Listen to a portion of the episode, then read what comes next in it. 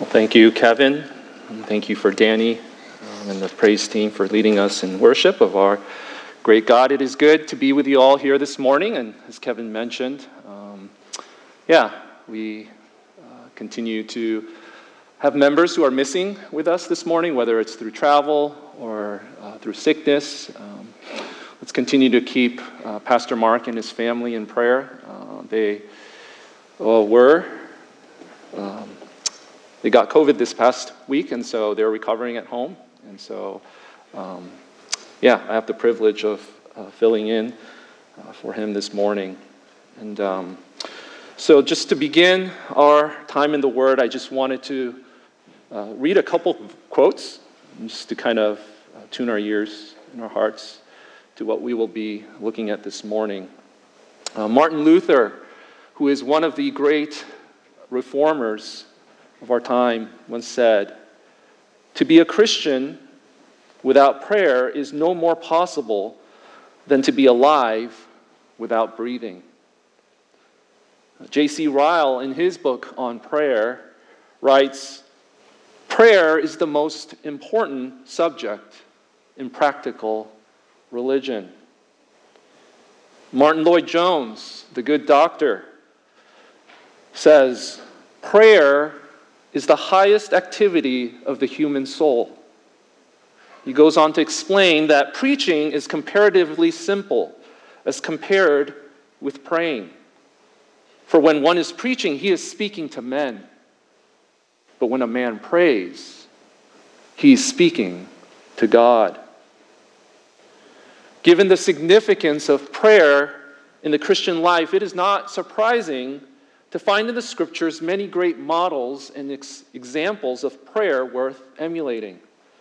We think of the Lord's Prayer in Matthew chapter 6, which begins with these words Our Father in heaven, hallowed be your name. Your kingdom come your will be done on earth as it is in heaven. We think of the Apostle Paul's prayers for the saints who belonged to the first century church in Ephesus, Philippi, Colossae, Corinth, and Thessalonica.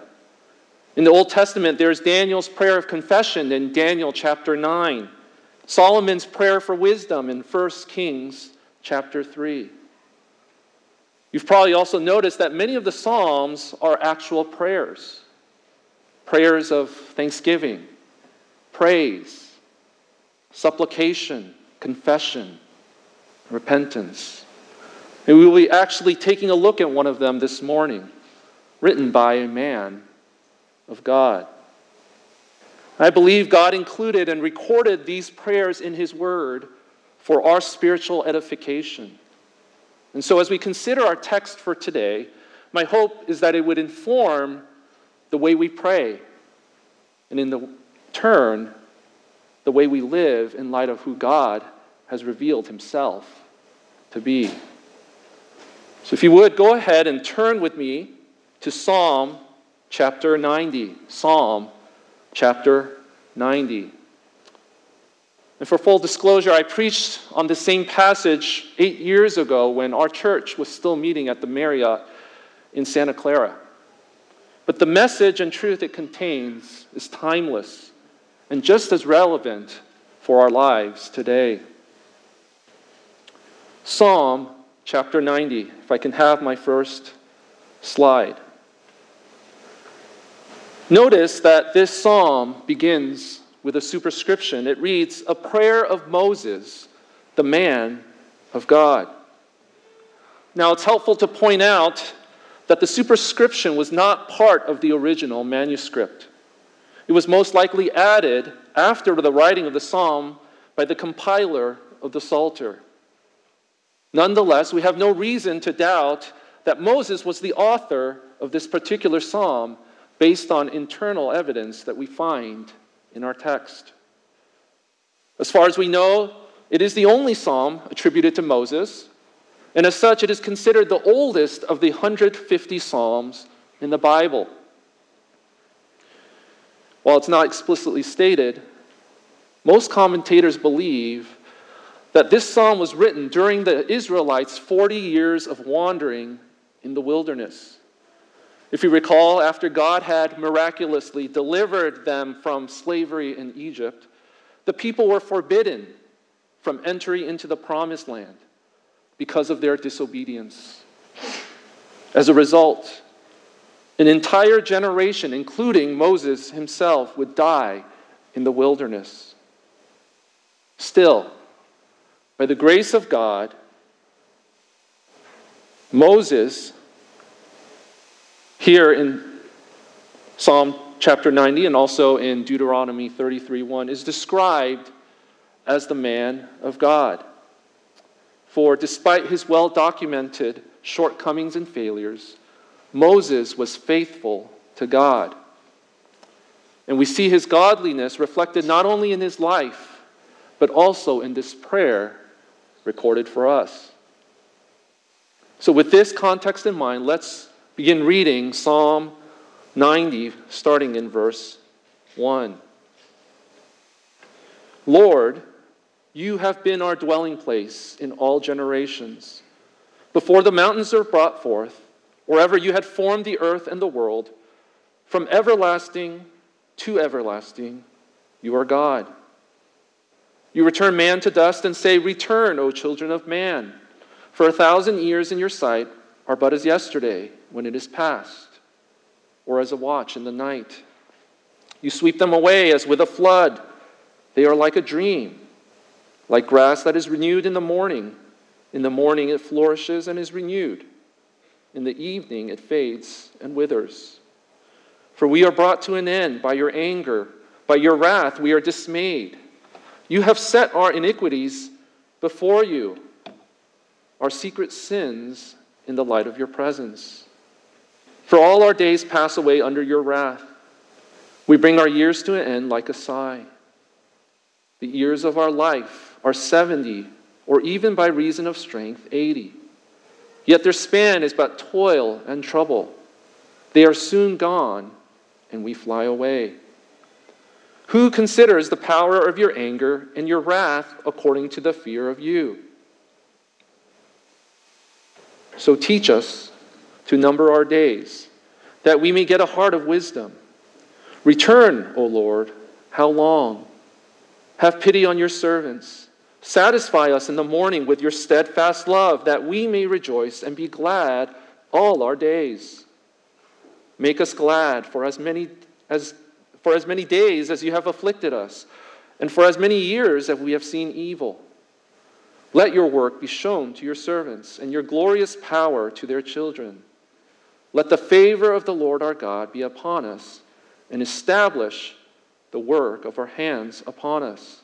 Yes, establish the work of our hands. From Psalm 90, we discover four attributes of God that ought to shape the way we pray and live our lives before Him. Four attributes of God that ought to shape the way we pray and live our lives before Him. And in particular, we will see that God is the eternal and sovereign judge to whom we must appeal for mercy in order to live our transient lives on earth with wisdom, joy, and significance. And that is the authorial intent of our passage. So, four attributes or characters of God that ought to shape the way we pray and live our lives today. And the first is the eternality of God. The eternality of God. In the beginning, God created the heavens and the earth. Many of us are familiar with this opening verse of Scripture, and perhaps you memorized it as a kid growing up, either in Sunday school or VBS, as I did. Now, whatever the occasion might be, I would suggest to you that this verse doesn't grip our hearts as it should. Instead of meditating on it with awe and worship of our eternal Creator, we tend to gloss over these words as if we're reading a children's storybook. Once upon a time, there lived a God who created all things.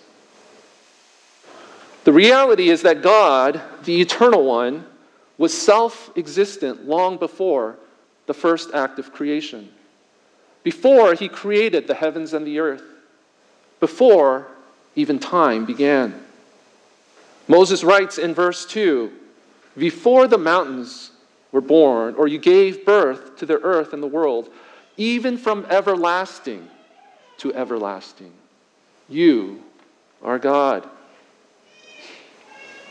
In his book, The Attributes of God, A.W. Pink helps describe God's eternal nature. And just listen as I read and try to imagine what's going on here. There was a time, if time it could be called, when God, in the unity of his nature, although subsisting equally in three divine persons, dwelt all alone. There was no heaven where his glory is now particularly manifested. There was no earth to engage his attention. There were no angels to hymn his praises, no universe to be upheld by the power by the word of his power. There was nothing, no one but God, and that not for a day, a year, or an age, but from everlasting. End quote. So, as finite beings, it's hard for us to grasp God's eternal nature. If you and I were to look back in time, our human minds can go no further than the beginning of creation. But we must be careful not to allow our comprehension to be the judge or measure of who God is, lest we confine him to our limited understanding. Instead, in his word, he has clearly revealed himself to us as the eternal God and creator. To say that he is eternal is to say that he is without beginning or end. He perfectly transcends all limitations of time. In fact, he was God before the beginning and before all ages. And just as he does not have a beginning, God has no end either. God exists, unconfined and self satisfied, uncontained and self sufficient, not just from everlasting, but to everlasting. He will exist eternally into the future, even after time expires, after heaven and earth pass away. He is truly the Alpha and Omega, the first and the last, who was and is, who is to come. No one else can lay claim to this attribute. C.S. Lewis illustrates it this way. If you were to imagine a sheet of paper that was infinitely extended in all directions, and if you took a pencil and made a line one inch long, on it, that would be time. When you started to push your pencil, it was the beginning of time. And when you lifted it off the paper, it was the end of time so that all of human history fit onto that one inch. And all around, infinitely extended in all directions, is God. Well, what does that mean for Moses and the people of God? In light of God's eternal nature, Moses writes in verse 1 Lord, you have been our dwelling place in all generations. Put another way, Moses is saying, God, you are our home, our refuge, our hiding place. In proclaiming this truth, Moses is reflecting back not only on his personal life, but also on all the generations of God's people before him. If we return to the historical context, Israel had been wandering in the wilderness for 40 years. Before that, they were slaves for many years in the land of Egypt. Before that, they lived amongst the Canaanites. Today, we live in a totally different era, place, and culture. Instead of the Sinai wilderness, we live in the Silicon Valley. Instead of pitched tents, many of us rent or own a home in one of the most affluent parts of the world. But this timeless truth remains the same. For the people of God, our dwelling place is not in this world, it's God Himself, the everlasting one. Charles Spurgeon writes To the saints, the Lord Jehovah, the self existent God, stands instead of mansion and roof tree. He shelters, comforts, protects, preserves, and cherishes all his own. While we were still dating, my wife Becky once shared a story with me of how she was, when she was in high school, the apartment that she and her mom had been living in had burned to the ground. All their earthly possessions were gone, just like that. They ended up living out of a car for the next couple nights until an old friend learned about their situation and invited them to stay with her in her one bedroom apartment. I also think of our Christian brothers and sisters in places like the Middle East and in churches around the world who are presently facing persecution. They have suffered not only the loss of their homes, but also the loss of their freedom, their family, and for some, their own life. But J.C. Ryle writes You may rob him of life and liberty and money. You may take from him health and lands and house and friends. But do what you will, you cannot rob him of his home. What a great comfort to know that the eternal God is our dwelling place, just as he has been in all generations to Abraham, Jacob, and Moses, to the prophets and the apostles, to all who belong to him today. Brothers and sisters, we must not fix our hope on the temporal things of this world. Whether it's our careers, our 401k plans, our relationships, or our health, sooner or later those things will pass or be taken away from us. But as believers, our eternal hope and security is in an everlasting God. He is our dwelling place in all generations. Do you and I believe and pray and live in light of this reality? So Moses starts his prayer in verses 1 through 2 by affirming the eternality of God. From there, he goes on to acknowledge the sovereignty of God. The sovereignty of God. Starting in verse 3, we read, You return man to dust and say, Return, O children of man. For a thousand years in your sight are but as yesterday when it is past, or as a watch in the night. You sweep them away as with a flood. They are like a dream, like grass that is renewed in the morning. In the morning it flourishes and is renewed. In the evening it fades and withers. In contrast to God's eternal character, the frail and transitory nature of man is highlighted in this next section. Moses begins by taking us back to the Garden of Eden in Genesis 1 and 2, where God formed the first man out of the dust from the ground and breathed into him the breath of life. Only a few verses later, in chapter 3, things quickly fall apart as Adam and Eve disobey God's word by eating of the forbidden fruit. As a consequence of his sin, God tells Adam in Genesis 3:19 that he would ultimately return to the ground, for out of it you are taken. For you are dust, and to dust you shall return. Sadly, that is the fate not only of Adam, but of every one of his descendants. At the end of our lives, God's sovereign decree to us will be return, O children of men. None of us will be able to resist his decreed will. Let alone bargain with him for more time. That is because, as we read in the next verse, in God's sight, a thousand years of human history are like yesterday when it passes by, or as a watch in the night. From our vantage point, a millennium is a really long time.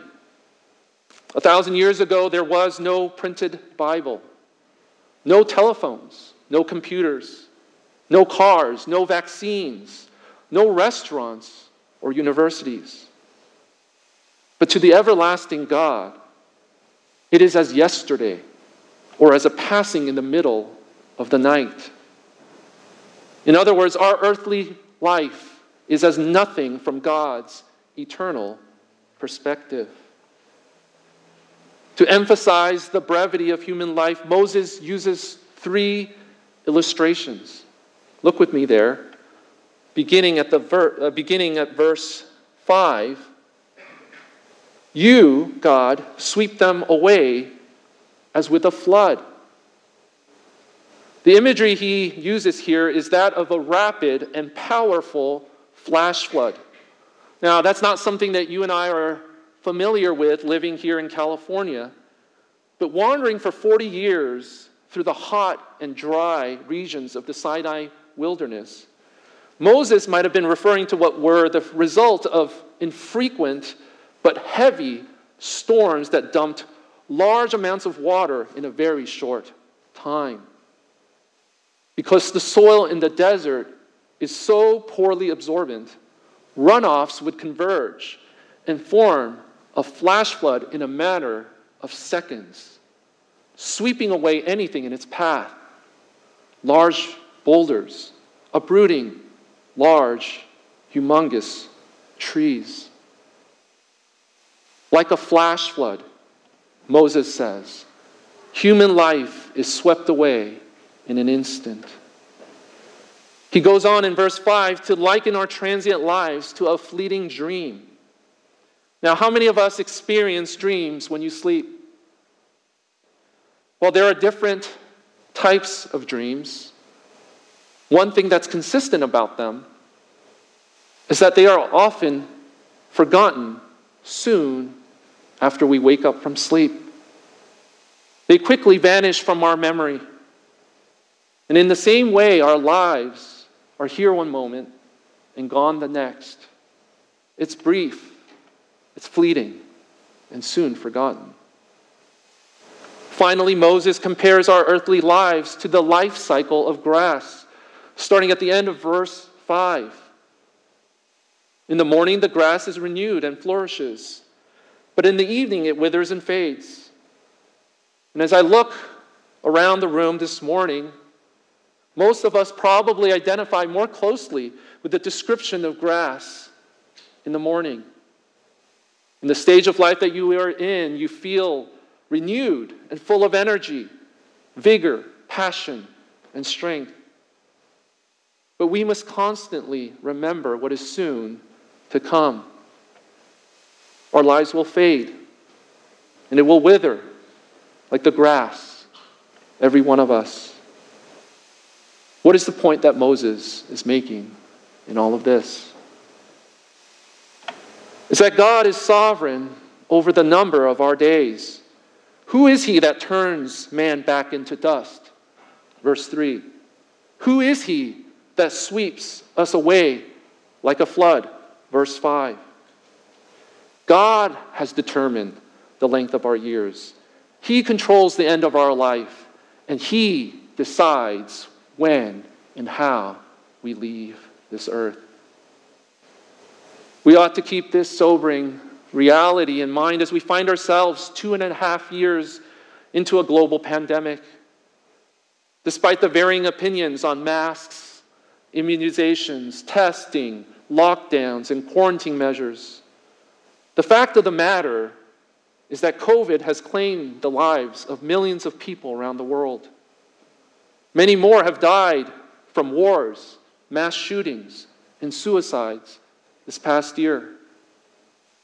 Like grass that flourishes and is renewed in the morning, in the evening it fades and withers. So is our life under the sovereign control of God. And to ignore or forget this truth is folly. Instead, we ought to acknowledge the sovereignty of God both in life and in death. This takes us to our third point. Not only should we acknowledge the eternality of God and affirm the sovereignty of God, we ought to also apprehend the wrath of God. Famous Irish playwright George Bernard Shaw once made this astute observation. The statistics on death are quite impressive. One out of one people die. End quote. That's consistent with everything we have said up to this point. Yet, in openly denying the existence of God, Shaw who is an atheist, fails to recognize God's holy wrath against our sin, instead, attributing our death to natural processes and causes. Here in verses 7 through 11, Moses reminds us of the true explanation for the brevity of our lives. For we are brought to an end by your anger, by your wrath, we are dismayed. Verse 7. For all our days pass away under your wrath. Verse 9. Who considers the power of your anger and your wrath according to the fear of you? Verse 11. The ultimate cause of our physical death is not a virus, a cancer, or a heart attack, but rather God's all consuming anger. No one can escape the reality that our lives are cut short by God's wrath. Even for those of us who are in Christ, this should humble us daily. For verse 8 reveals the reason for God's fury. You have set our iniquities before you, our secret sins in the light of your presence. Here, Moses acknowledges that God rather than ignoring or overlooking our sins, sets them before Him. Even those sins that may be concealed, private, or hidden from other people are plain and visible to God. For no creature is hidden from His sight, but all are naked and exposed to the eyes of Him to whom we must give an account. Hebrews 4:13. It is folly to think that our sins will ever escape the gaze of our omniscient creator and judge.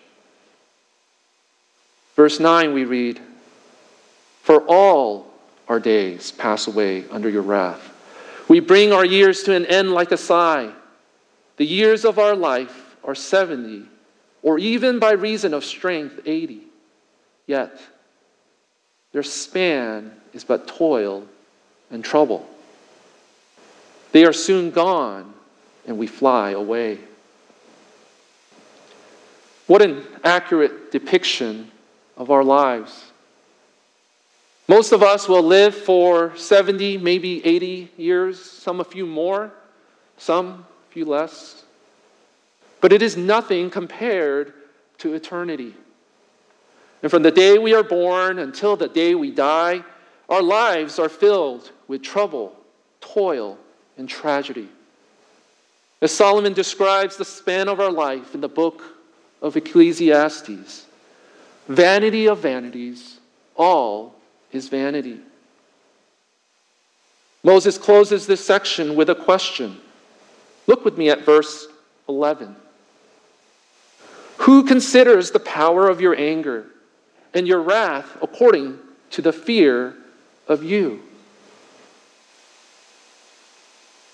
Notice that he doesn't give us an answer.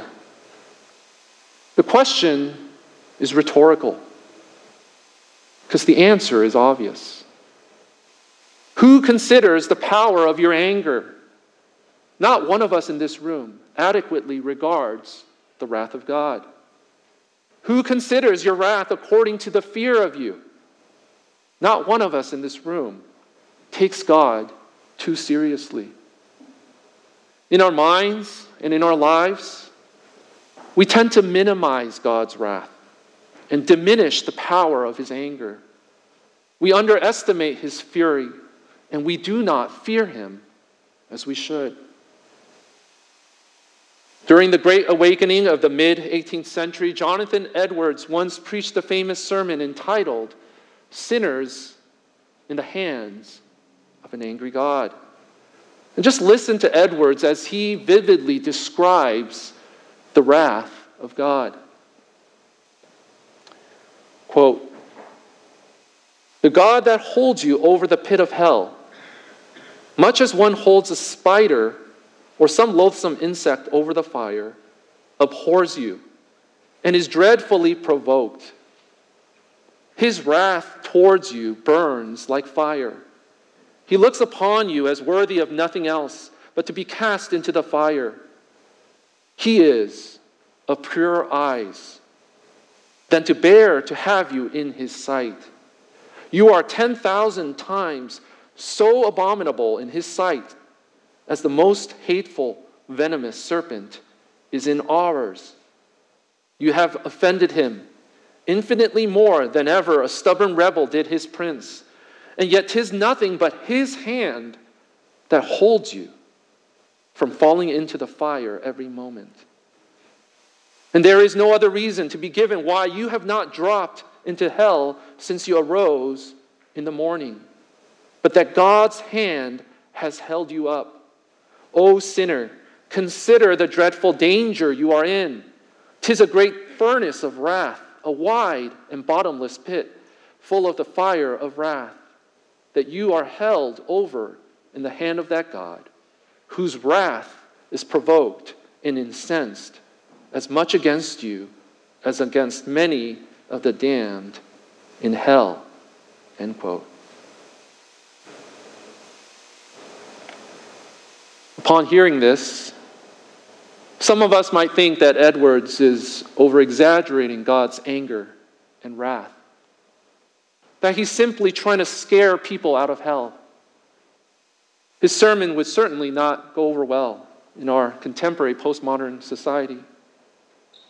But I would suggest to you that rather than being too harsh or dramatic, Edwards' description still falls short of the reality of God's wrath that is provoked against our sin.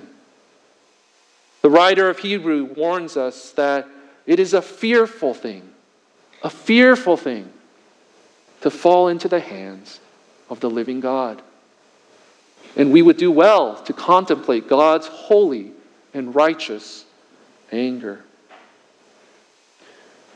If you are listening this morning and you are not a Christian, Know that according to his word, you are guilty of offending a holy God like the rest of mankind.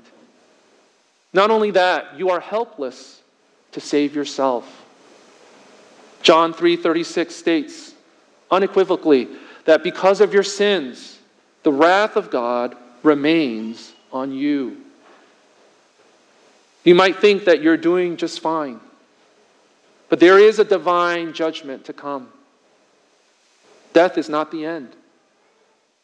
For Hebrews 9:27 says, "It is appointed for man to die once, and after that comes judgment. And his judgment will be righteous, swift, and merciless. Your only hope is to believe in his son Jesus Christ, who died on the cross for the sins of all who would place their faith in him. He died so that your sins might be forgiven and so that you might no longer live for yourself, but for him who died and rose again. While it is still today, will you repent, submit, and confess Christ as Savior and Lord of your life? Well, what if you are a Christian? Is it still necessary to meditate on the wrath of God? As Moses does in his prayer? Doesn't the Bible teach us that there is now no condemnation for those who are in Christ Jesus? Well, this is where some of us can misapply the gospel in our lives. We assume that because we have been saved, God is no longer angry with our sin. But nothing can be further from the truth. His holy anger burns and is provoked by every evil word, every selfish deed, and every prideful thought. It is only because Christ took our place on the cross as the object of divine wrath that we need not fear his judgment. Our Savior absorbed, turned away, and shielded us from the punishment you and I deserve for our sins. And truly, as we have sung many times before, on that cross, as Jesus died, the wrath of God was fully satisfied. It is only to the extent that we reflect upon his divine wrath that we will grow in our understanding and our appreciation for his boundless mercy. So then, the wrath of God is a divine perfection upon which Christians of all people need to frequently meditate. Not because we are still under his judgment, but that our hearts might be stirred to humbleness, gratitude, and praise of the one who rescued us from his own wrath. Meditation on God's righteous wrath should impact the way we live, serve, and worship him, not in slavish fear, but in reverence and holiness. In our sanctification and pursuit of holiness, we need to be reminded of God's anger against sin so that we too would hate and resist it. And as we see here with Moses, meditating on the wrath of God should humble us and drive us to our knees in prayer for ourselves and for those around us. So then, do we live and pray in light of his holy wrath. Well, this brings us to our fourth and final point for this morning. We must not only acknowledge the eternality of God, affirm the sovereignty of God, apprehend the wrath of God, but we must also appeal to the mercy of God. As we come to this final section of Moses' prayer, he connects it to the previous section we looked at with the Hebrew conjunction ken, translated so in verse 12. So then, or therefore, in light of who God is, and in light of the brevity of our lives, what should be our proper response? Here is where Moses transitions in his prayer from meditation to petition, from the indicatives of who God is to the imperatives, what he prays for in response to God's revealed character. And he begins by asking God to teach us to number our days. Teach us to number our days. The implication here is that naturally, we cannot and will not number our days. Left to ourselves, we would not consider the transience of our life or make the most of the opportunity afforded to us. None of us are inherently gifted, inclined, educated, or accomplished to figure it out on our own. We need God to instruct us to assign proper value and priority to the time we have been given and to use it diligently. That is because a heart applied to wisdom does not come from self searching or head knowledge. It comes from fearing the Lord, recognizing that He is the eternal and sovereign judge of all. According to the book of Proverbs, That is the beginning of true wisdom, which comes from applying truth that has been revealed to us in His Word. Thus, Moses pleads with God teach us to number our days, that we may get a heart of wisdom. Otherwise, he suggests, we will present to him a heart of foolishness. We will linger, procrastinate, misspend our time, invest in temporal things, and end up squandering our life. Moses continues in verse 13 Return, O Lord. How long? Have pity on your servants. Imagine yourself for a moment in Moses' sandals, watching men and women die off one by one in the wilderness. Remember that the entire generation of Israelites who came out of Egypt, aged 20 years old and upward, died in the wilderness, except for Joshua and Caleb. And biblical scholars estimate anywhere from 600,000 to several million people. That's one massive gravesite. It's no surprise Moses would plead with God to return his divine presence, favor, and blessing on his people. Though the Israelites deserved the discipline that had been handed to them for their disobedience, Moses begs for mercy on their behalf. Have pity on your servants. Specifically, in the midst of their affliction, Moses asks God to restore the people's joy and gladness in Him. Verse 14 Satisfy us in the morning with your steadfast love, that we may rejoice and be glad all our days. Make us glad for as many days as you have afflicted us, and for as many years as we have seen evil.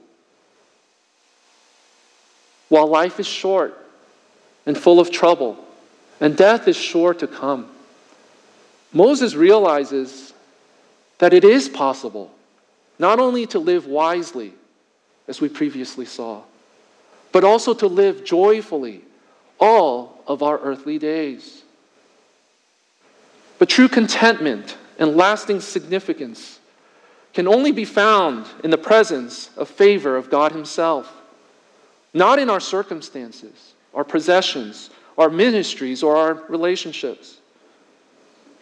As a church family, we've recently dealt with health issues amongst our members death of family, friends, and loved ones, real challenges and difficulty in the home and in the workplace. In the midst of these trials in our lives, and in the midst of our evil in our days, we ought to remember this truth and guard our hearts against temptation. That God alone can satisfy and make us glad in Him. As he recognizes that his days are numbered, Moses continues to plead to God for his glorious power and work to be made manifest to his people. Verse 16 Let your work be shown to your servants, and your glorious power to their children. Notice here that Moses looks beyond his own life and appeals on behalf of future generations as they would be the ones to enter into the promised land. God, not only to us, but to our children, let your glory and power be revealed. Brothers and sisters, is that your desire and mine as well? As we consider the world around us and the affliction in our lives, do we long to see God's greatness and glory passed on to the next generation. To see the church shine and his kingdom grow long after we are in our graves. Whether you have children or not, rightly understanding God's eternality, his sovereignty, and his wrath should drive us to pray, not just for ourselves, but also for the little ones who are sitting in the pews next to us, and for those who would come after them, that his power would be shown and his mercy extended to generations beyond ours. And finally, in verse 17, Moses pleads one more time for God's favor to rest upon them. And specifically, that God would bring success and significance to their work. Moses prays, Let the favor of the Lord our God be upon us and establish the work of our hands upon us. Yes, establish the work of our hands. Moses appeals again to God's mercy, not only that they might receive wisdom, verse 12, not only that they would experience true joy and gladness in Him, verse 14 and 15, but also that there would be lasting significance in their work, here in verse 17. He acknowledges that unless the Lord builds the house, they who build it labor in vain. And he repeats for emphasis Yes, Lord, establish the work of our hands. As we close our time in His Word, we considered from Psalm 90, a prayer of Moses, four attributes of God that ought to shape the way we pray and live our lives before Him. The question that each of us needs to start with is Do you know this eternal sovereign God of holy wrath and mercy? I'm not asking whether you know it about him or his character, but whether you have a saving and growing relationship with him through Jesus Christ, his Son. For while the meaning of this text, text has not changed in over 3,000 years since Moses wrote them down, the way we apply it to our lives today is different because of Christ's life, his death, and his resurrection. God is still the eternal and sovereign judge of all, to whom you and I must appeal for mercy to live our earthly lives with godly wisdom, unshakable joy, and lasting significance.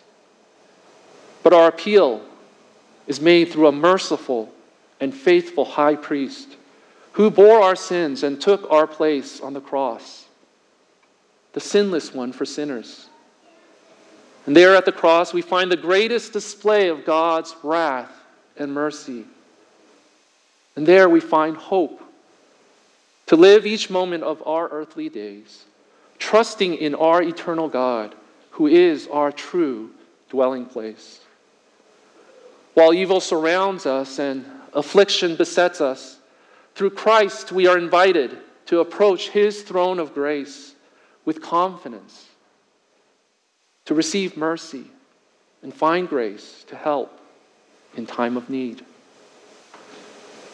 As we cling to the promise of His Word and the hope of eternal life, we are then free in this life to always abound in the work of the Lord, knowing that our toil in the Lord is not in vain.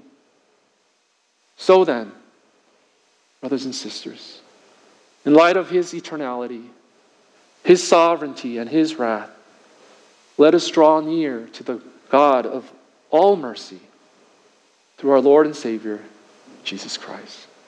Let's pray. Heavenly Father, we thank you for this word to us this morning. How necessary for us to hear it and be reminded of these truths that you are our eternal God, our sovereign King, a God of wrath of holiness, but also a God of boundless mercy. Thank you that you are such a God and that you would choose to reveal yourself to us through Christ. Help us to renew our faith in Him, trust Him, obey Him, walk with Him through the challenges and difficulties that we face in our personal lives, as well as through the times that you have led us and continue to lead us as a church. May we do it out of a humbleness, gratitude, and love for you. Thank you. In Christ's name we pray. Amen.